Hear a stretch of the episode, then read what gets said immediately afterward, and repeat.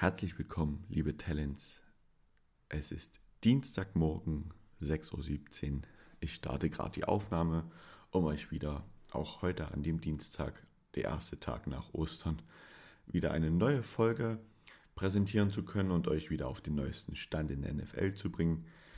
Ostern ist leider schon vorbei. Ich habe die Tage ohne Arbeit tatsächlich mal sehr genossen. Einfach wieder ein bisschen entspannen können, ein bisschen länger ausschlafen ohne das regelmäßige Aufstehen früh am Morgen. Und bin recht fit, auch wenn die letzte Nacht doch sehr kurz war. Da habe ich wirklich noch alles fertig gemacht für die Folge heute. Bin ein bisschen spät ins Bett. Es geht aber, aber dadurch kann es natürlich gut und gerne auch sein, dass der eine oder andere Hänger oder der eine oder andere Versprecher dabei ist. Ich gebe mir trotzdem größte Mühe, dass das alles ordentlich über die Bühne geht.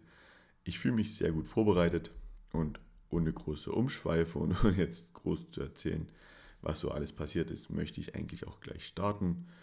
Ich hoffe, ihr hattet trotzdem alle wunderschöne Ostern.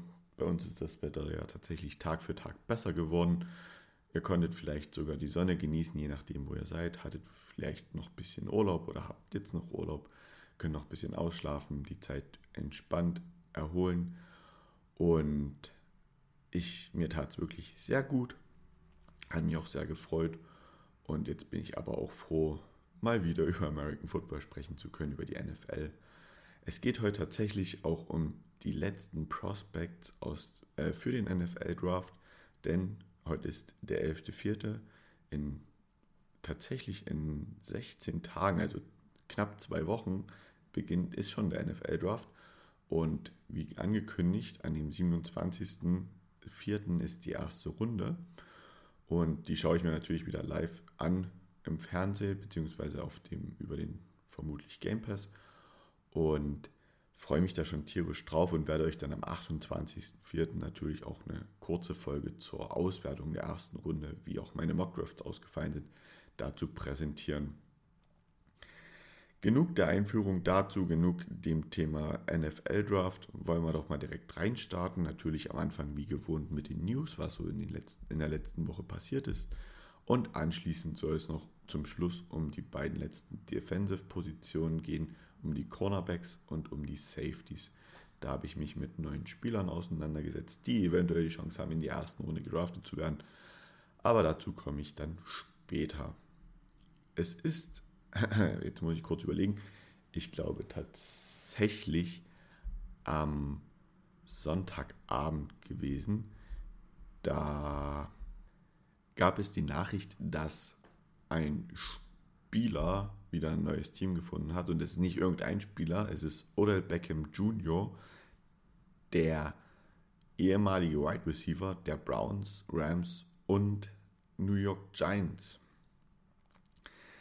ich habe gestern tatsächlich so die News vorbereitet und mache mir da immer so ein paar ähm, Notizen und hatte mir das tatsächlich schon gespeichert und hingeschrieben, dass die Ravens ein Angebot abgegeben haben. Und nun ist es tatsächlich passiert. Oder Beckham Jr. unterschreibt für ein Jahr bei den Baltimore Ravens und kann bis zu 18 Millionen in diesem Jahr verdienen. Also es ist ein Einjahres-Contract, Kont Vertrag, Kontrakt und davon sind wohl 15 garantiert das ist ziemlich interessant. Das ist ein sehr gut dotierter Vertrag tatsächlich. Denn ich hatte es, glaube ich, auch angekündigt, vor ein paar Wochen habe ich es gesagt, dass er mal, dass er da zu dem Zeitraum gesagt hat, er möchte gar nicht 20 Millionen, ihm sind 20 Millionen, das braucht er nicht unbedingt, das verlangt er gar nicht. Aber 4 Millionen wären ihm auch zu wenig, da sei er zu gut dafür. Spannend, dass es jetzt doch zum Schluss irgendwo bei 18 Millionen rauskommt. Also scheint er auch einen guten Berater zu haben oder auch sich gut selber vermarkten zu können. Die Ravens waren aber nicht das einzige Team, was in der Verlosung war. Die Jets waren wohl ähnlich gut dran und da kam es dazu, dass Odell Beckham Jr. da scheinbar ein bisschen mehr zu den Jets wollte, sie auch darüber informiert hat, über das Angebot und hat gehofft, dass sie nachziehen. Das, dem sind sie dann wohl aber nicht nachgekommen und somit hat er sich dann für die Ravens entschieden. Er war ist schon seit 2014 in der Liga, da ist er als First Rounder an Stelle 12 zu den New York Giants gekommen, ist mittlerweile halt auch schon 30 Jahre alt und passte auch die komplette letzte Saison wegen einem Kreuzbandriss im Super Bowl 56, als er mit den Rams gegen die Bengals gewonnen hat. Es ist schwierig, da jetzt eine Prognose zu geben, wie gut er ist. Ich denke, er macht jedes Team nochmal einen Tick besser, weil er einfach eine ganz neue Gefahr nochmal darstellt. Und es könnte natürlich sein, was man in diesem, in diesem ganzen Gebilde betrachten muss, ist, dass Lamar Jackson ja tatsächlich der Quarterback der Ravens immer noch unter dem Non-Exclusive Franchise Tag spielen wird, weil er noch keinen Vertrag hat. Und das könnte so der Stein sein, der ähm, Jackson dazu bewegt, auf jeden Fall das eine Jahr jetzt noch bei den Ravens zu bleiben, beziehungsweise je nachdem, wie man, wie das Team sich entwickelt und so weiter, dass vielleicht Jackson doch noch einen Vertrag unterschreibt, man vielleicht sogar OBJ nochmal behält. Das ist, kann man jetzt so ganz schwer sagen. Fest steht, dass Lamar Jackson tatsächlich jetzt ein ziemlich krasser Offense an die Seite gestellt bekommen hat mit vielen, vielen Waffen. Da geht es um Rashad Bateman, Nelson Aguilar, Devin Duvernay, Mark Andrews, ähm, J.K. Dobbins, Kenyon Drake sind alles Spieler, die in der Offense eingesetzt werden. Da war ein Titan dabei mit Mark Andrews, J.K. Dobbins und Kenyon Drake sind zwei Running Backs. Rashad Bateman war ein First-Round-Pick vor drei, vier Jahren. Nelson Aguilar, Devin Duvernay und dazu noch OBJ. Das sind vier Top-Right-Receiver, die alle gute Erfahrung haben. Und damit könnten die Ravens ad hoc in der AFC North in der, eigentlich das beste Team werden. Da spielen zwar noch die Bengals, Steelers und Browns, aber ganz ehrlich, die Bengals sehe ich da tatsächlich so als ärgste Konkurrenten und die Steelers und Browns sind für mich da immer noch Stand jetzt aktuell ein Tick schlechter. Sie haben diese, diesen Draft zwar nur fünf Picks ähm, und dazu nur zwei in den Top 100, allerdings mit diesem Team so wie ich es gestern gesehen habe in der Vorbereitung, auch was die Defense betrifft, da muss schon ein Lauf in die Playoffs gelangen, eigentlich sogar schon tief in die Playoffs, also eigentlich AFC Championship Game oder vielleicht sogar, Super Bowl. Aber die AFC ist natürlich nie leicht zu bespielen, wenn man sich da auch bedenkt, dass die Chiefs da sind, die Bengals da sind, dass die Bills da sind. Also es ist schon wahrscheinlich auch sehr schwer da reinzukommen. Und ich glaube, da braucht man auch ein Team von der Stärke, und vor allem auch mit den ähm, Waffen, die da Lamar Jackson zur, äh, zur Seite bekommen hat, an die Seite gestellt bekommen hat, wollte ich natürlich sagen. Ich habe nochmal so auf OBJs ähm, Stats geschaut. Er hat insgesamt 531 Receptions für 7537 Yards. Da ist Rushing und ähm, Receiving dabei und hat insgesamt 57 Touchdowns, wovon ein Rushing Touchdown dabei ist. Also ich denke, das wird ein sehr interessantes Team, was man nächste Saison gut beobachten kann und freue mich tatsächlich schon sehr, diese Mannschaft spielen zu sehen. Habe aber natürlich auch so ein bisschen die Sorge, man bedenke, letztes Jahr ist ähm, Devontae Adams von den Green Bay Packers zu den Las Vegas Raiders gegangen. Man dachte auch mit Carr und Adams, das wird eine gute Kombo, aber heute weiß man, sie haben es nicht in die Playoffs geschafft. Sie waren gerade mal so Mittelmaß und die Befürchtung habe ich tatsächlich auch für die Ravens, dass es da ähnlich passieren könnte. Gehen wir weiter. Ein Spieler, der jetzt nirgendwo neu unterschreibt, sondern nur seinen Vertrag verlängert, ist Jeffrey Simmons, der Defensive Tackle der Tennessee Titans. Er bleibt für weitere vier Jahre und kann bis zu 94 Millionen US-Dollar bekommen, wovon 66 Millionen US-Dollar garantiert sind. Und die ersten 24 Millionen erhält er tatsächlich mit der Unterschrift. Jetzt wird es ein bisschen ver, ähm, verzwickt, denn er unterschreibt zwar für vier Jahre, spielt aber auf seiner Fifth-Year-Option in, in der kommenden Saison. Er war nämlich 2019 ein First-Rounder an Stelle 19 und die Titans haben sich entschieden, bei ihm die Fifth-Year-Option zu ziehen. Wie ihr wisst, sie bekommen nach dem Draft vier Jahre Vertrag und die First-Rounder können mit einer Option noch für ein weiteres Jahr gehalten werden. Das bedeutet, er unterschreibt zwar für vier Jahre, hat aber jetzt noch Vertrag für die nächsten fünf Jahre und kann in dieser Zeit noch bis zu 104,75 Millionen US-Dollar bekommen. Und mit dem Vertrag, den man unterschreibt, ist er, soweit ich es gelesen habe, der drittbeste Defensive Tackle, äh, der drittbeste Defensive Lineman in der NFL. Er hat in seinen ersten vier Jahren 56 Spiele mit 189 Total Tackles, 21 Sack, konnte zwei Fumble forcieren, drei Fumble recovern, hat 22,5 Tackle for Loss und konnte 19 Pässe defenden. Also wenn man so seine Statistiken als Defensive Tackle sieht, ist es das auf jeden Fall sehr verdient.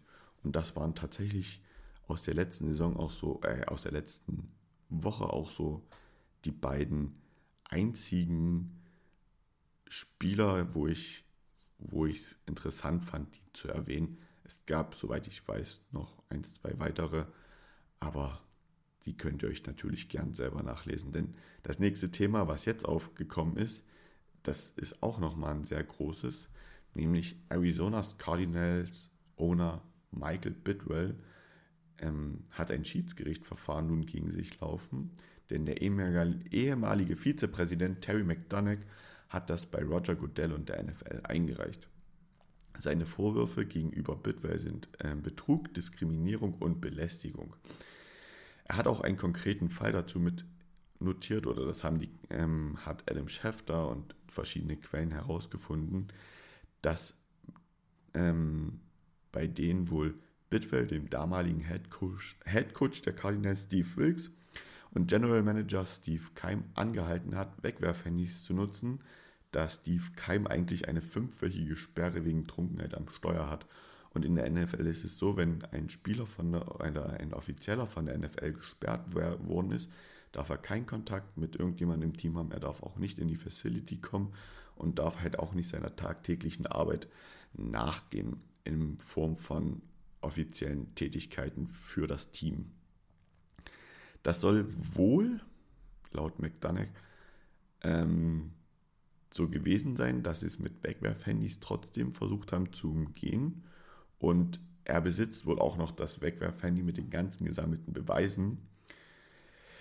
Natürlich, wie es in so einem Fall ist, haben ähm, der Owner und die Cardinals selber ein Statement veröffentlicht, dass es nicht so passiert ist und dass es als opportunistischer Trick bezeichnet wird, damit McDonagh selber wirklich sehr großen finanziellen Gewinn daraus erzielt, denn er war von 2014 bis 2019 Vize-President of Player Personnel und hat wahrscheinlich in der Zeit auch nicht gerade schlecht verdient, aber scheinbar sind sie da nicht gerade im Guten auseinandergegangen und man scheint da nachtreten zu wollen aufgrund, das, das sage ich jetzt aber nur aufgrund äh, der Unschuldsvermutung grundlegend erstmal, das heißt aber nicht, dass ich mir das nicht vorstellen kann. Aktuell bleibt nämlich tatsächlich einfach abzuwarten, wie sich diese ganze Situation entwickeln wird. Ich finde es interessant, gerade so dieses Thema ähm, Belästigung, Betrug, das sieht die NFL mittlerweile auch weniger gern. Man bekommt es ja gerade mit, so bei den Commanders, dass ja auch da den Snyder gehen muss. Und deswegen sollte da so ein bisschen an den Behauptungen was dran sein oder je nachdem, wie groß das alles ist, was vielleicht sogar herausgefunden wird, dann kann es vielleicht sogar so weit kommen, dass die Cardinals wieder verkauft werden müssten, weil man so einen Owner natürlich auch nicht haben möchte. Und je größer natürlich die Auswirkungen sind, desto größer werden natürlich die Strafen ausfallen. Das bleibt aber natürlich sehr spannend zu beobachten. Des Weiteren was zu den Cardinals noch aufkam, ist ja, dass sie nach aktuellem Stand den dritten Pick im kommenden Draft haben und es wohl jetzt sechs mögliche Trade-Kandidaten für den dritten Pick geben soll. Das haben so die Quellen oder das hat, haben so die Cardinals ähm, bestätigt, beziehungsweise Quellen von den Cardinals. Und das, die meinen damit, dass es halt wohl sechs Anfragen gibt, nach oben zu traden, um sich diesen dritten Pick zu sichern, um sich wahrscheinlich dann den dritten Quarterback in diesem kommenden Draft zu holen. Wie sinnvoll das für die Cards ist, ist natürlich schwierig, weil jeder bietet natürlich was anderes. Ich kann mir gut vorstellen, dass es passiert. Ich bin aber auch ganz ehrlich, sie werden, ich habe mal geguckt, welche Teams da so dabei sind. Ich bin so zu den Falcons, Titans, Colts, Raiders, Commanders, Bucks gekommen ich kann es mir tatsächlich sehr schwer vorstellen. Der eheste Kandidat ist für mich so die Colts. Denn dann wissen sie, okay, Sie bekommen nochmal ein bisschen mehr Picks, vielleicht sogar einen Spieler, den sie möchten. Das steht aber jetzt, ist ziemlich schwierig. Und sie könnten dafür aber trotzdem noch ihren gewünschten Spieler aussuchen, weil die Falcons, die Titans, die Raiders, die Commanders und die Bucks sind so tief. Die, klar, die Falcons und die Raiders sind noch in den Top 10, die Titans sind auf Position 11, aber gerade die Commanders und Bucks, die sind 16 und ich glaube 20. Da, da wird nicht mehr viel möglich sein, was sie, dass sie ihren gewünschten Spieler holen können. Und gerade dadurch, dass sie in der Defense so viel verloren haben, kann ich mir gut vorstellen, dass es schwierig ist, dann noch ihren gewünschten Spieler, wie ich könnte mir gut vorstellen, dass sie sich für Will Anderson Jr. entscheiden, den Edge Rusher, weil sie JJ Watt verloren haben und ihn dadurch einfach mit Talent ersetzen könnten, dass sie da sehr tief traden und ich könnte mir am ehesten vorstellen, dass es die Colts sind, mit denen sie vielleicht tauschen werden. Aber ich denke, das wird wahrscheinlich auch nur äh, am Draft Day passieren. Was ebenso noch sein könnte, das heißt jetzt aber auch nochmal eine ganz andere Sache, dass die Patriots da interessiert sind, denn da hat man sich wohl derzeit, was man so weiß, mit Mac Jones etwas überworfen, dem derzeitigen Quarterback. Und da könnte ebenso, also da steht auf jeden Fall ein Trade im Raum, also man möchte wohl, man hört sich wohl um, was man so für Mac Jones bekommen kann. Und das kommt daher, da Mac Jones die fehlende Loyalität vorgeworfen wird und das stört wohl Billy B. Und das kam dazu, weil er sich einen separaten Trainer zum Führen des Teams wohl gesucht hat und Billy B mag es nicht, wenn man irgendwas außerhalb von seiner Franchise macht, sondern man mit ihm darüber redet oder man mit den eigenen Coaches redet oder man da in, in, in, im Dialog ist. Und deswegen auch aufgrund seiner Leistungen in den letzten beiden Jahren ist man weniger zufrieden, was man bis jetzt so hört. Und man ist wohl einem Trade von Mac Jones nicht abgeneigt. Abgeneigt, der 2021 an First Rounder war an Stelle 15. Also viel los, viel sehr interessant. Es könnte in den nächsten 16 Tagen zum Draft bis zum Draft natürlich noch viel passieren. Da ich gerade bei den Patriots war, ein ehemaliger Spieler von den Patriots ist nun Trainer. Danny Amendola wird neuer Assistant Coach für die Returners in Las Vegas. Also für, äh, für Special Teams. Falls da gerade irgendwas ihr Metallisches gehört habt, äh, ich glaube, da ist gerade ein Löffel runtergefallen. die Raiders bauen weiter am Team der ehemaligen Patriots-Offiziellen und Spielern. Ähm, denn sie haben schon den ehemaligen äh, Trainer Josh McDaniels, der jetzt ihr Head Coach ist, der GM Dave Ziegler war schon bei den Patriots, Quarterbacks Jimmy G und Brian Hoyer haben beide für die Patriots gespielt, also auch in Las Vegas wächst gerade ein Team der ehemaligen Patriots zusammen. Danny Amendola konnte immerhin mit den Patriots zweimal den Super Bowl gewinnen und beendete letzten Sommer seine Karriere und ist tatsächlich sogar als undrafted Free Agent in die Liga gekommen. Ein anderer Spieler, der noch aktiv sein möchte, hat jetzt seinen Medizincheck ähm, vollständig absolviert, nämlich Foster Moreau. Über ihn habe ich vor ein paar Wochen oder vor ein paar Folgen auch schon gesprochen. Da hat er, ist seine ähm, Krebserkrankung öffentlich geworden. Er konnte jetzt aber wohl den Medizin, Medizincheck bei den Saints beenden und das lässt auf tatsächlich sogar eine Rückkehr in der kommenden Saison hoffen sie als möglich erscheinen. Und es kann sogar sein, dass er vielleicht zum Ende der Saison wieder ein paar Spiele macht. Das ist aber noch nicht alles. Da ist aber noch nichts in trockenen Tüchern. Ich habe jetzt noch so ein paar zusätzliche Informationen. Da werden mir die Übergänge wahrscheinlich des Öfteren einfach schwer fallen, weil bis jetzt habe ich es eigentlich versucht, so ein bisschen an die Teams anzupassen. Aber jetzt kommt ein Spieler, der jetzt in einem Statement oder in einem Interview gesagt hat, wann er seine Karriere beenden möchte, nämlich Tyreek Hill, der wohl nach der Saison 2025 ähm, aufhören möchte. Und er hat dazu gesagt, dass er im Leben noch so viele andere Dinge machen möchte, außer nur Football zu spielen. Und 2025 könnte er so das erste Mal bei den Dolphins entlassen werden. Er hat wohl Vertrag bis 2026 laut Spottrack. Und er hat bis jetzt laut Spot-Track schon 67 Millionen US-Dollar verdient und könnte tatsächlich in den nächsten drei Jahren nochmal knapp 60, über 60 Millionen verdienen. Also er wird nicht als so armer Mensch die NFL verlassen. Das sei ihm aber gegönnt. Er ist ein Topspieler. Es macht Spaß, ihm zuzuschauen. Er hat so viel Speed, so viel Klasse. Wahnsinn. Und man freut sich. Also ich freue mich jedes Mal, wenn ich ihm beim Spielen zuschauen kann. Jalen Carter, der Top Defensive Tackle im kommenden Draft, will wohl nur zu einem Top 10 Team im Draft, also ein Team, das in den ersten 10 Picks wählen kann.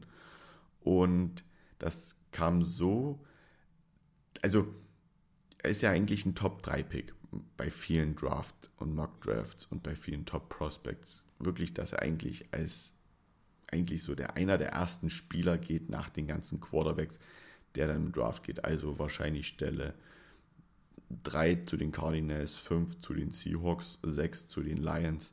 Das ist sehr offen, denn durch seine Situation, was ich auch schon gesagt habe, nach dem ähm, College-Finale, wo er diesen Unfall beteiligt war, am Unfall beteiligt war, beziehungsweise sich vom Unfallort weggefahren ist, wo zwei Teamkollegen gestorben sind, könnte es auch sein, dass er fällt. Darüber hinaus saß er ja im Gefängnis wegen dieser Situation für eine Nacht, kam ja gegen Caution frei, hatte dann beim Combine nichts gemacht, hatte aber seinen Pro Day bei Georgia und hat da wohl sehr schlechte Workouts ähm, abgeliefert und hatte auch mehrere Kilos zugenommen. Und jetzt kam es halt auch noch raus, dass er zwar auch so selbstbewusst ist und sagt, also unter die Top 10 möchte er nicht fallen, da ist er, fühlt er sich einfach zu gut und er trifft sich definitiv nur mit Teams, die in den Top 10 sind. Und das zeugt natürlich von seinem Selbstbewusstsein, lässt aber auch vielleicht so ein bisschen auf seine, wie soll man sagen, auf seine Menschlichkeit schließen. Ganz spannend, Kayvon Thibodeau, der First Runner der Giants letztes Jahr, der ich glaube an Position 5 ging, hatte da so tatsächlich ähnliche, ähnliche Aussagen es ist dann immer sehr, sehr schade, wenn Spieler so denken, sie wären die größten und besten, aber dann bei Workouts oder beim Pro Day halt einfach keine Leistung bringen und vielleicht sogar auch dann in der NFL Probleme bekommen. Einen traurigen Rekord erhalten jetzt die New York Jets, denn sie sind das Team mit der längsten Zeit ohne ein Playoff-Spiel. Und das kam so, jetzt muss man einen kurzen Abstecher, Abstecher zur NBA machen. Die Sacramento Kings haben nämlich dieses Jahr mal wieder eine Playoff-Teilnahme in der NBA erreicht und übergeben somit den Staffelstab des, der längsten Durststrecke an die New York Jets.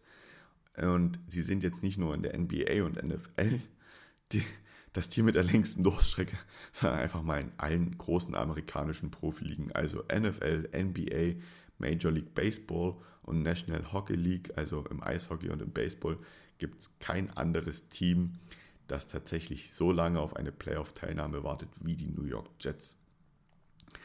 Ich glaube, wenn Aaron Rodgers vielleicht irgendwann demnächst mal kommt, dann kann es sogar sein, dass, dass sie es dieses Jahr schaffen. Aber auch das ist natürlich noch ein sehr, sehr weiter Weg. Zu guter Letzt nochmal über den großen Teich zurückgekommen zu uns nach Deutschland, denn es gibt die ersten Gerüchte zu den Gegnern der Chiefs hier in Deutschland und es sollen wohl die Chicago Bears sein. Es ist aber noch gar nicht sicher. Ich habe mich aber noch mal so geschaut, auch gerade mit dem, mit dem internationalen Vermarktungsprogramm der NFL, wo ja Teams verschiedene Länder sich erwerben konnten oder sich die Vermarktungsrechte für verschiedene Länder sichern konnten. Und das würde schon sehr viel Sinn machen, denn die Bears haben sich zum Beispiel auch Spanien gesichert. Und somit könnte man natürlich dann auch für die Woche ein paar Aktionen für Spanier planen oder in Spanien planen, um dann vielleicht mit den Offiziellen oder mit ähm, ehemaligen vom Team dann auch nach Frankfurt zu reisen, um dort das Spiel gegen die Chiefs zu bestreiten. Also wäre natürlich theoretisch alles möglich. Das wird dann aber erst wirklich, ich glaube, so zu wissen im Mai oder im Juni, wenn dann der, der Schedule released wird, also wenn dann die Spieltage veröffentlicht werden, wird man dann erst erkennen, ob an den Gerüchten, dass es aktuell, die es aktuell wirklich einfach sind, noch was dran ist. Genau. Soweit zu den News. War heute ein bisschen ausführlicher, ein bisschen umfangreicher, auch mit vielen kleinen News. Aber ich wollte es euch einfach mal nicht vorenthalten, weil es interessante Sachen dabei waren. Und jetzt möchte ich aber zu den letzten Spielern, zu den letzten Prospects kommen, die eventuell in der ersten Runde gepickt werden könnten. Beginnen möchte ich mit den Cornerbacks und zum Schluss kommen noch die Safeties. Und als ersten Cornerback habe ich einfach Christian Gonzalez äh, von den Oregon Ducks. Er spielte tatsächlich vorher zwei Jahre für die Colorado Buffaloes und kam erst 2022 zu den Ducks.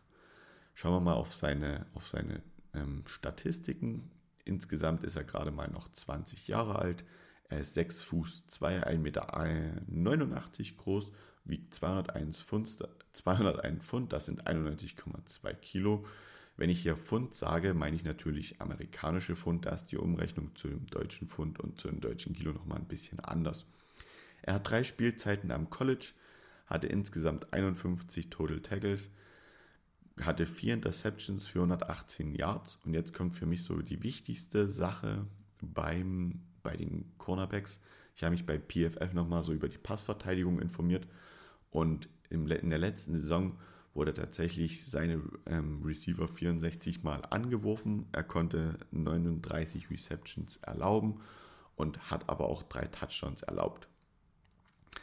Er hatte auch ein Spiel gegen sein Ex-Team, da hat er tatsächlich zwei der vier Interceptions gefangen für insgesamt 77 Yards, also hat er auch ein sehr gutes Spiel gemacht. Ähm, seine Schwächen werden so ein bisschen, sieht man so ein bisschen darin, dass er Probleme hat beim Finden des Balls. Also sobald er sich in der Passverteidigung ähm, herumdreht, um den Ball zu finden, hat er noch so seine Schwierigkeiten. Und er findet auch nicht immer die perfekte Position zum Tackeln und verpasst dadurch auch immer wieder einige. Ist trotzdem unfassbar explosiv. Seine 40-Yard-Dash war mit 4,39 wirklich auch sehr schnell. Und er springt einfach mal aus dem Stand 41,5 Inch hoch nur mal zum Wissen, das sind 1 Meter 5,4 Zentimeter. 1 Meter 5,4 Zentimeter, das klingt ziemlich doof. Es sind 105,4 Zentimeter. Also ein bisschen mehr als einen Meter aus dem Stand springt er einfach mal nach oben. Das sieht man, also es ist einfach krass, was er da beim Combine für eine Leistung abgerissen hat.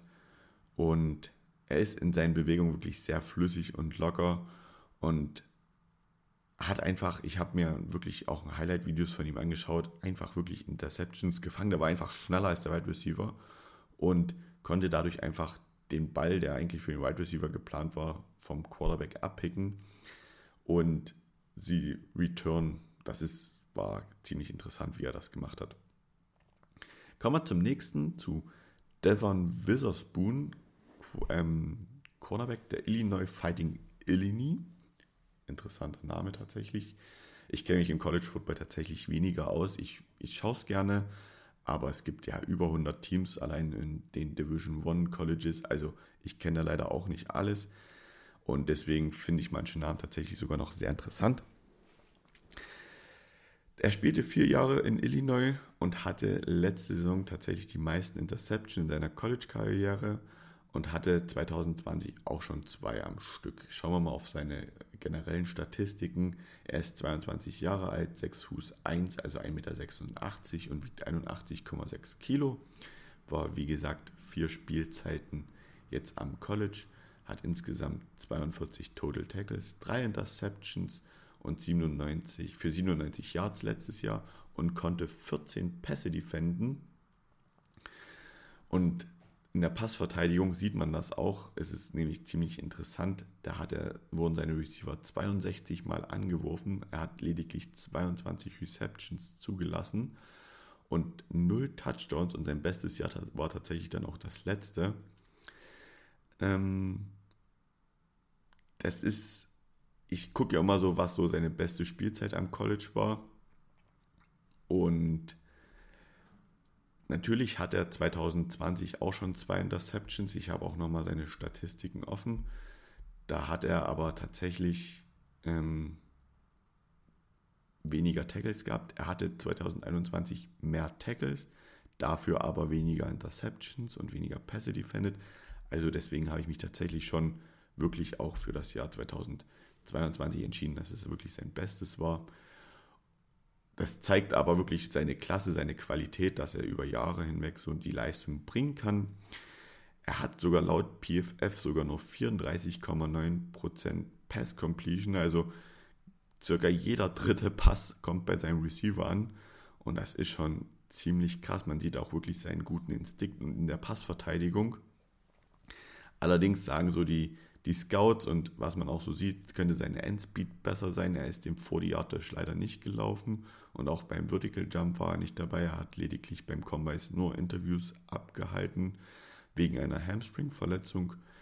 Ähm, und was man gesehen hat, er beißt sehr gern so auf die Double Moves und Play-Action-Situation und verpasst dadurch seine Receiver. Also Double Move, der Receiver ähm, täuscht an, dass er nach, zur, nach rechts rausläuft zur Seitenlinie und rennt dann wahrscheinlich doch nochmal geradeaus Richtung Endzone.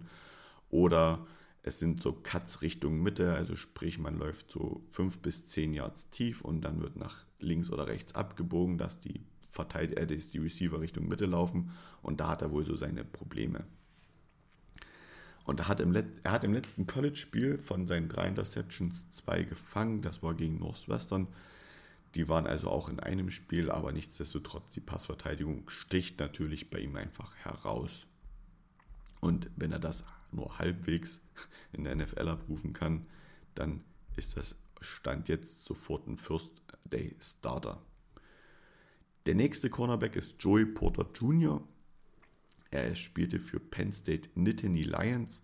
Er ist der Sohn des ehemaligen NFL-Linebankers Joey Porter. Der spielte von 1999 bis 2011 für die Steelers, Dolphins und Cardinals und ist heute Coach und war auch beim Combine dabei und saß auf der Tribüne und war tatsächlich einfach aufgeregter als wahrscheinlich sein Sohn selber. Also er hat ihn da auch angefeuert, er hat ihn da unterstützt.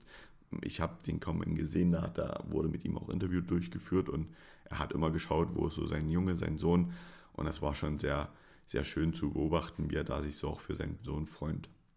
Für seinen Sohn freut. So rum. Er hatte letztes Jahr tatsächlich das Beste, trotz ähm, mehr Tacklings in 2021, allerdings in der Passverteidigung ähm, und die, das Zulassen von Touchdowns war einfach das letzte Jahr mit Abstand das Beste. Schauen wir mal drauf. Er ist 22 Jahre alt, 6 Fuß 2, also 1,89 Meter groß und wiegt 89,8 Kilo. War auch vier Jahre am College, hatte zwar nur 27 Total Tackles, aber konnte einen Fumble recovern, hatte 8 Pässe defended und hat von 30 Targets, also 30 Mal, wie seine Receiver angeworfen wurden, nur 15 erlaubt und keinen einzigen Touchdown. 30 klingt wenig, das steht außer Frage, aber man muss sich auch darüber nochmal bewusst sein, wenn Quarterbacks am College wissen, sie brauchen zu diesem ähm, Cornerback nicht werfen, weil er wirklich so stark ist, dann wird ein Cornerback und der Receiver dazu, also der Cornerback wird nicht angeworfen, aber der Receiver dazu, der wird dann einfach nicht angeworfen, weil es sicherer ist, andere Receiver anzuwerfen, als den, der gegen den besten Corner spielt. Und deswegen kann es auch sein, dass man nur ein Cornerback in der Stelle 30 Targets hat. Soweit dazu. Er hat ähm, das, was ich so gesehen habe, er hat nämlich keine Interceptions und daran werden solche Positionsgruppen auch gerne mal gemessen. Er hat halt leider auch in sein Highlight-Tape, was ich wirklich auch einiges angeschaut habe, viele Interception auch fallen lassen. Also die hätte er eigentlich mitnehmen müssen, aber da hat er noch so ein bisschen unsichere Hände gehabt und macht aber so in der Passverteidigung trotzdem sehr viel mit seinen Händen weg, wo manchmal seine Füße nicht hinterherkommen. Er ist natürlich mit 1,89 Meter auch schon ein sehr großer Corner und nee, so groß ist er nicht. Er ist ein durchschnittlicher Corner,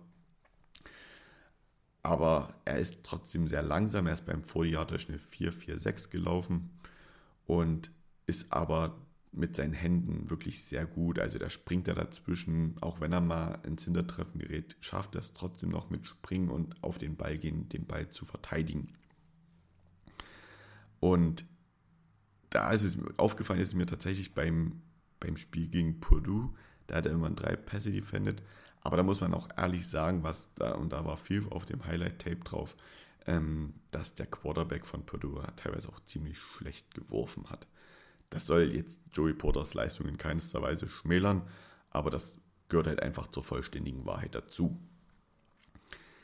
Der nächste in der Runde ist Cam Smith. Er spielt Cornerback bei den South Carolina Gamecocks und das auch für vier Jahre.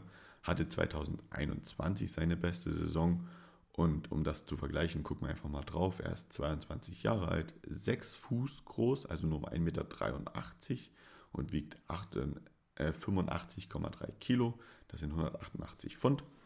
Hatte 27 Total Tackles, eine Interceptions, dafür also für 0 Yards könnte fünf Pässe defenden und seine Receiver wurden 38 Mal angeworfen. Er konnte 18 Receptions erlauben und davon zwei Touchdowns. Und in 2021 hatte er drei Interceptions für 11 ähm, und 11 Pässe defended, konnte einen Fumble forcieren und in seiner Passverteidigung wurde auch 32 Mal angeworfen, konnte, hatte 15 Receptions erlaubt und einen Touchdown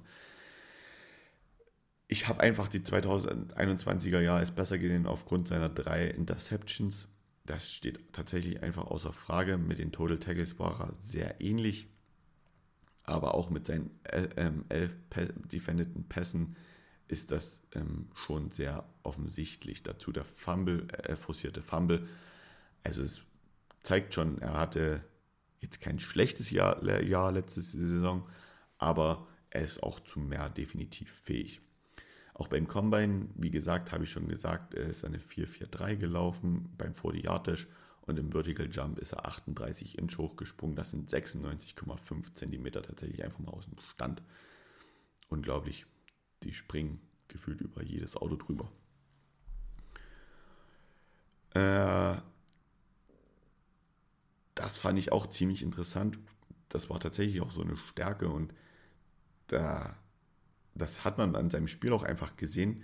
Er kann tatsächlich sehr gut den Quarterback und den Wide Receiver lesen und er hat, hat sehr selten den Mann attackiert, sondern eher tatsächlich den Ball, sobald es auch tiefer ging. Und das, sein, seine Schwierigkeiten ist nur, wenn er sich halt zum Ball umdreht, dann wird er langsamer. Und laut PFF hat auch letzte Saison tatsächlich zehn Flaggen gegen sich, also auch sehr, sehr viele Strafen. Das sind natürlich Sachen, da muss er noch an sich arbeiten. Man muss auch dazu sagen, ähm, viele Cornerbacks haben dann in der NFL tatsächlich auch einfach erstmal Probleme, weil nicht jedes College wirklich sehr gut ist und nicht Top Prospects hat oder sehr, viele sehr, sehr gute Spieler und da es gegen manche Teams halt einfach leichter ist, den Right Receiver zu decken. In der NFL ist es dann aber so, dass wirklich jedes Team auf jeder Position gefühlt immer die besten Spieler hat und dass man da sich nicht eine Sekunde oder nicht ein Spiel lang Zeit lassen kann und zu sagen kann, ah ja gut, heute spiele ich ein bisschen schlechter oder heute spiele ich nur mit 95% Einsatz, das geht halt einfach nicht. Und da muss man immer auf Höhe sein und wenn man schon am College 10 Strafen hat, dann kann es sein, dass sogar in der NFL das Ganze sich nochmal steigern wird, weil die Receiver einfach sogar noch besser werden und man sich noch mehr genötigt fühlt dazu, irgendwie Strafen zu riskieren durch Holding oder durch Pass Interference oder wie auch immer. Also daran sollte er tatsächlich einfach noch arbeiten und sich gut vorbereiten. Er hatte gegen Texas AM ein Spiel mit zwei defendeten Pässen und die anderen, also er hat ja fünf Stück, in dem einen Spiel hat er zwei, die restlichen drei waren tatsächlich halt auf drei andere Spiele verteilt. Ansonsten hatte ich nicht so wirklich ein Highlight-Games. Ich tue mich immer schwer, so nach den Tackles bei Cornerbacks zu gucken, weil es geht eigentlich nach der Passverteidigung oder nach Interceptions. Der vorletzte Corner in der Auflistung ist, jetzt tue ich mich mit dem Namen tatsächlich schwer, oh, Schande über mein Haupt, da habe ich mich wirklich schlechter vorbereitet. Keely Ringo oder Kylie Ringo. Er ist Cornerback der Georgia Bulldogs. Und jetzt muss ich kurz mal hier auf meiner Seite hoch scrollen, sonst kann ich euch nichts zu ihm erzählen. Er war tatsächlich, hat nur zwei aktive Spielzeiten am College. Das liegt natürlich daran, wie letzte Woche oder vorletzte Woche schon erklärt, er war Redshirt, Redshirt Freshman. Sprich, hat das, erste, hat das erste Jahr einfach nicht gespielt und hat nur zugeschaut, aber hatte tatsächlich beide Saisons gleich gute Werte. Ich fange mal mit 2021 an, den habe ich hier nämlich noch mit hingeschrieben. Der hatte 34 Total Tackles, 1 Sack, 2 Interceptions für 79 Yards, ein Touchdown konnte er scoren, hatte 8 Pässe defended und wurde 59 Mal wurden seine Receiver angeworfen und davon hat er 24 Receptions erlaubt.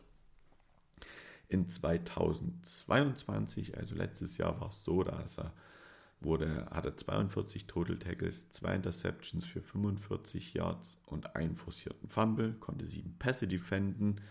Er hatte leider keinen Touchdown. In seiner Passverteidigung wurde er tatsächlich sehr oft angeworfen mit 77 Mal, konnte 51 Receptions erlauben, also die ähm, Target Receptions ist schon deutlich die schlechteste hier in der Auflistung und hat auch einen Touchdown erlaubt. Man weiß aber, oder man kann jetzt sagen, okay, aufgrund der beiden letzten Jahre weiß man tatsächlich, es kommt ein konstant guter Cornerback in die NFL mit seiner Größe von 1,89 Meter und 95,3 Kilo. Das ist auch sehr, sehr gut. Und er ist beim Combine tatsächlich eine 4,36 gerannt. Das ist von den, von den Cornerbacks, die ich hier aufgelistet habe, der zweitbeste Wert. Der beste kommt dann gleich noch. Und im Vertical Jump ist er 85,1 Inch, äh, genau 85,1 Inch, das, das wäre direkt mal bis in den Himmel hochgesprungen. Nein, 85,1 cm hochgesprungen. Das sind 33,5 Inch. Nur mal zum Vergleich. Genau. Er hatte gegen die Georgia Tech Yellow Jackets drei Pässe defenden können. Im Halbfinale gegen Ohio, ihr wisst, Georgia ist ja ins Finale gekommen beim College Football. Er hatte einen forcierten Fumble und konnte einen ähm, Pass defenden und hat im Finale gegen TCU wenig gezeigt. Da hat er gerade mal einen Tackle gehabt. Aber bei 63 zu 7, was, was muss man da halt auch machen können?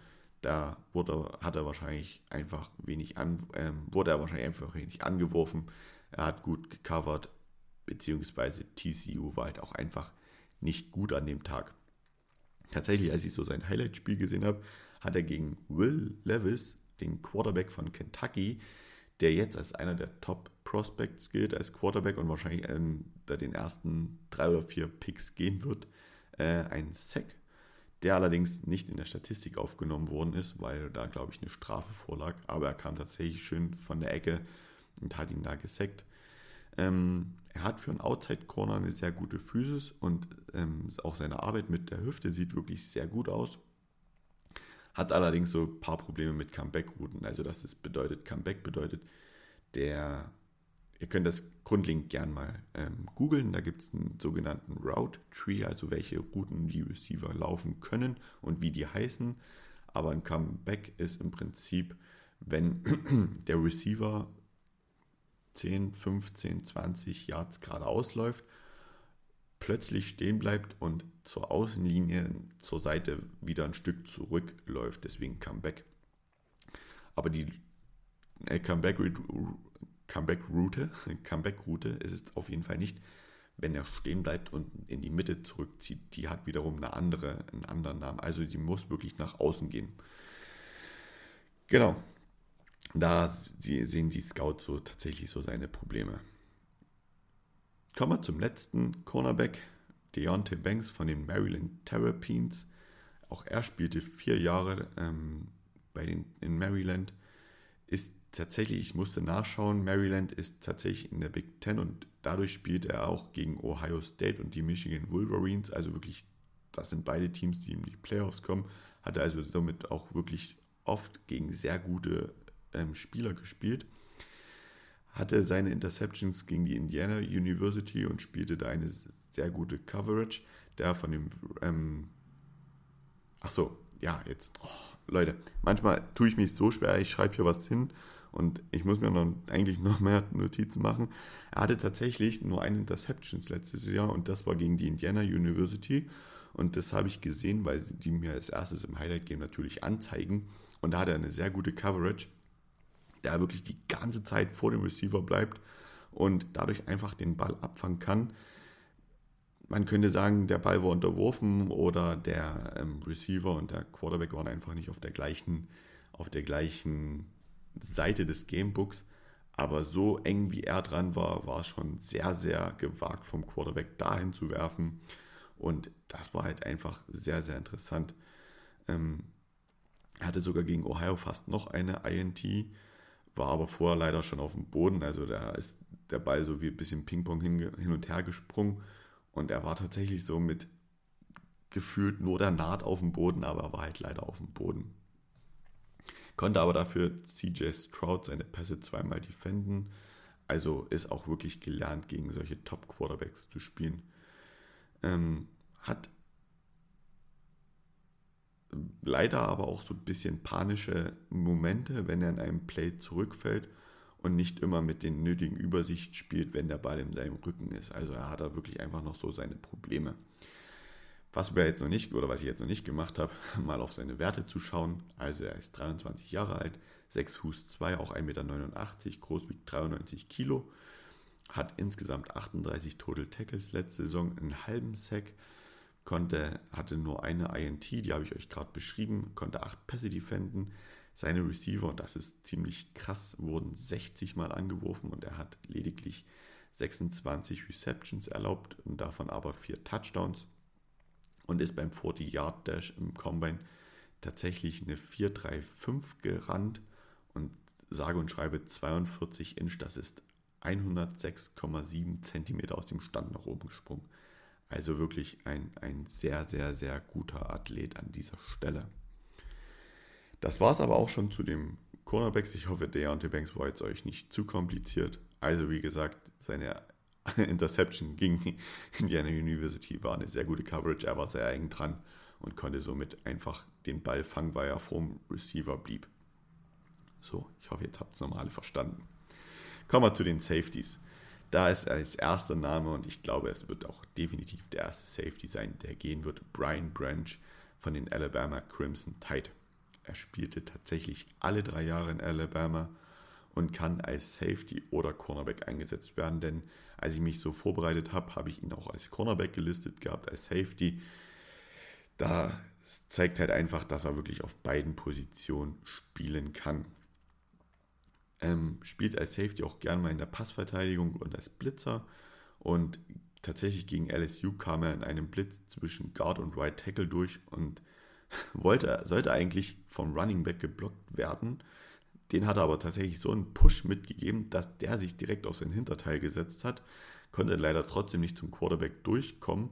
Und denn der hat noch den Ball geworfen. Aber ich fand das so lustig, wie er einfach diesem, diesem Running Back den Push gibt und der einfach zwei Schritte zurückgeht und auf seinem, ganz krass gesagt, auf seinem Arsch sitzt. Und das zeigt, wie, wie, wie, wie stark und wie krass er da halt auch ist. Und ich meine, natürlich, er konnte nicht zum Quarterback durch, der Running Back hat alles richtig gemacht, aber schaut es euch an. Brian Branch, Highlight-Video, super, war total lustig. Der gute Junge ist 21 Jahre alt, ist 6 Fuß groß, das ist 1,83 Meter, wiegt 87,5 Kilo, war drei Jahre am College, hatte, da in, hatte letzte Saison 90 Total Tackles, davon ähm, 58 Solo und 32 Assists, konnte dreimal den Quarterback sacken, hatte zwei Interceptions für nur zwei Yards, das ist dann aber halt auch nicht schlimm und konnte sieben Pässe defenden und tatsächlich sein letztes Jahr war sein Bestes. Er ist beim 40 Yard Dash eine 4,58 gelaufen und ist 34,5 Inch hochgesprungen, das sind 87,6 Zentimeter. Seine Stärken ist tatsächlich seine sehr gute Reichweite und den, sein Instinkt im Single High Safety Spiel. Also wenn er alleine als Safety spielt in der Cover One, dann hat er einen sehr guten Instinkt, er liest den Quarterback gut und das zeugt auch von seiner wirklich hohen Football-Intelligenz. Und er kann jederzeit also sobald er in der NFL kommt, ich glaube, es wird ein Day One Starter. Äh, seine Schwächen werden noch so angegeben mit, er könnte noch enger bei, seinen, bei den Routen sein oder gerade im Spiel mit den jeweiligen Downs und der Distance ähm, noch besser agieren. Also sprich, dass er manchmal die falschen Entscheidungen trifft bei vielleicht drei und kurz oder bei drei und lang. Das könnte ihm dann noch, ähm, da hat er noch ein bisschen Aufholbedarf. Das kommt dann aber in der NFL noch dazu hatte tatsächlich viele sehr gute Spiele, oft mit fünf Total Tackles oder mehr, aber so gegen gerade LSU, da hat er neun Total Tackles und ein Pass defended Oder auch gegen Texas AM, da hat er auch neun Total Tackles und zwei Pässe defended. Das sind schon so doch Spiele, die herausragen, gerade wenn man bedenkt, dass er insgesamt sieben Pässe defended hat und gegen LSU und Texas AM schon drei Stück davon da waren. Soweit zu ihm. Wie gesagt, ich denke, das ist der erste Safety, der einfach in der ersten Runde gehen wird. Ich habe auch jetzt nochmal geschaut. Es haben definitiv einige Teams ähm, ähm, Bedarf auf der Safety-Position und ich bin gespannt, wann er gepickt wird. Ich könnte mir vorstellen, je nach, je nach Situation, je nach Sache, wahrscheinlich so zwischen 10 und 15, vielleicht sogar 10 und 20. Würde mich wundern, wenn er wirklich sehr, sehr tief fallen würde. Weiter geht's mit Antonio Johnson, Safety von Texas AM Edgies. Ähm, er hat auch alle drei Spielzeiten in Texas gespielt, ähm, verpasste ein Spiel wegen einer kleineren Verletzung. Da konnte ich nicht mal rausfinden, wieso. Stand halt nur, dass er verletzt war. Und hatte ge gegen die Arkansas Razorbacks und gegen die Appalachian State Mountain Mountaineers jeweils 13 Total Tackles. Also war da sehr aktiv, sehr, sehr gut im Spiel drin. Schauen wir mal generell jetzt, bevor ich weitermache, auf seine letzten Jahresstatistiken. Er ist 21 Jahre alt, 6 Fuß 3 mit 1,92 Meter, auch sehr groß, wiegt 88,4 Kilo. Er hatte 71 Total Tackles letzte Saison, davon 35 Solo und 36 Assists, hatte 1 Sack, konnte 3 Fumble forcieren, hatte einen Pass defended und trotz alledem hatte er 2021 so sein bestes Jahr, da hat er 79 Total Tackles, 1 Sack, eine Interception und konnte 5 Pässe defenden. Also merkt er selber, hört er selber, ähm, 21 war definitiv besser als 22.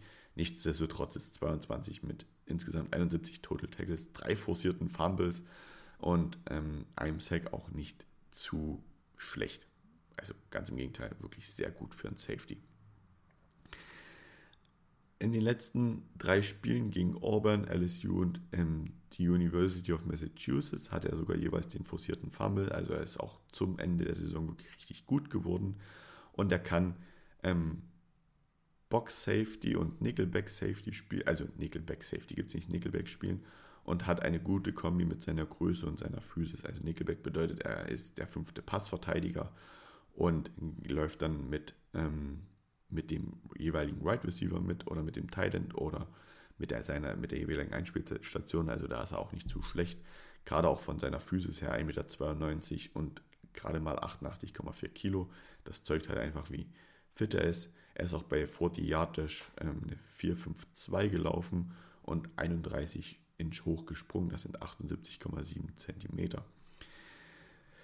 So was so noch so seine Schwäche ist und das hat auch PFF ähm, aufgedeckt. Er ist in seinen Tackles nicht immer konstant und auch gerade in der Tiefe des Feldes oft hat er also seine Schwierigkeiten, denn je tiefer es ins Feld geht, desto schlechter wird seine Coverage.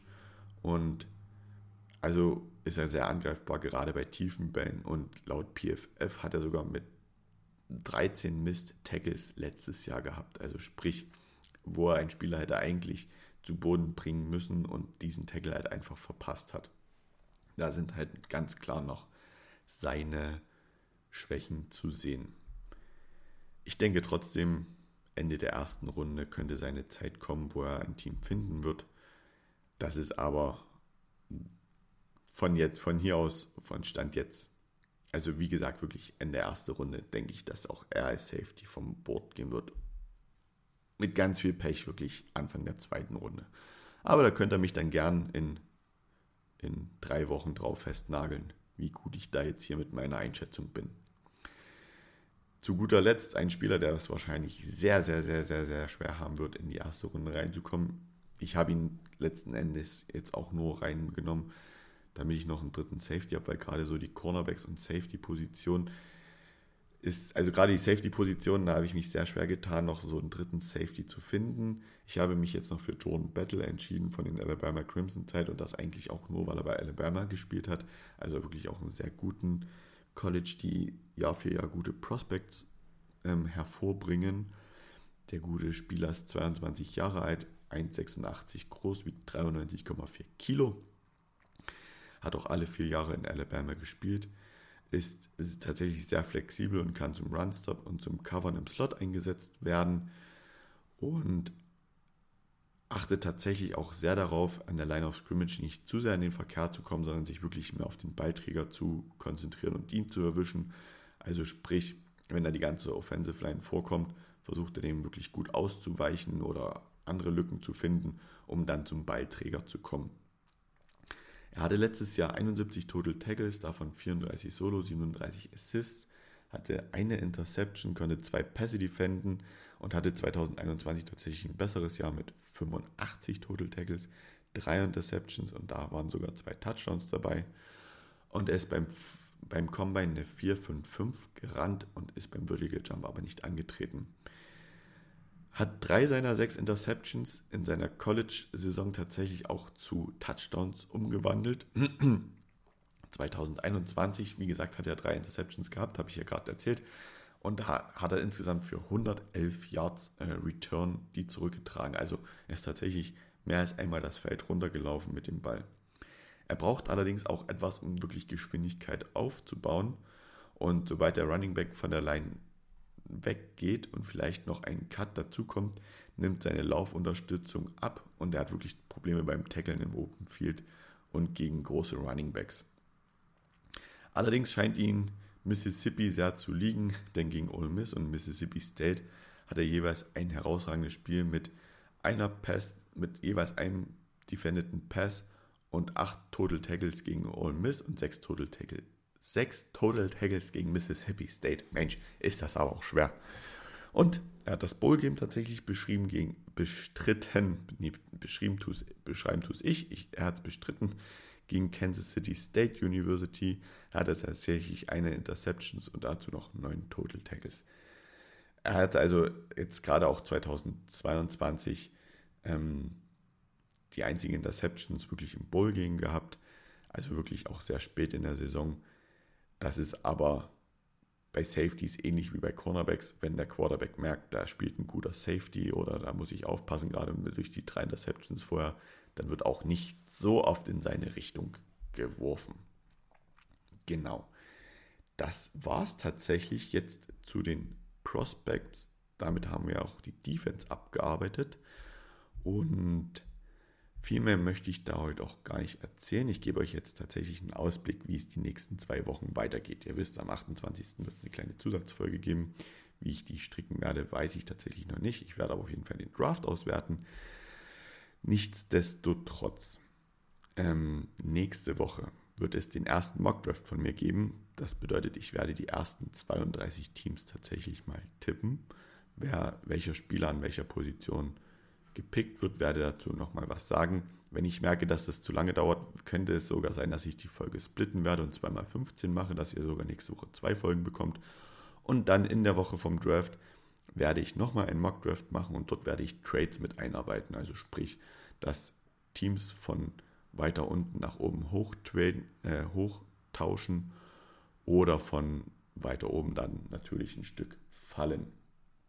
Nächste Woche in den Mockdraft werde ich noch keine Trades einarbeiten, außer die, die natürlich offiziell feststehen von der NFL. Genau, darauf könnt ihr euch also freuen zum Abschluss.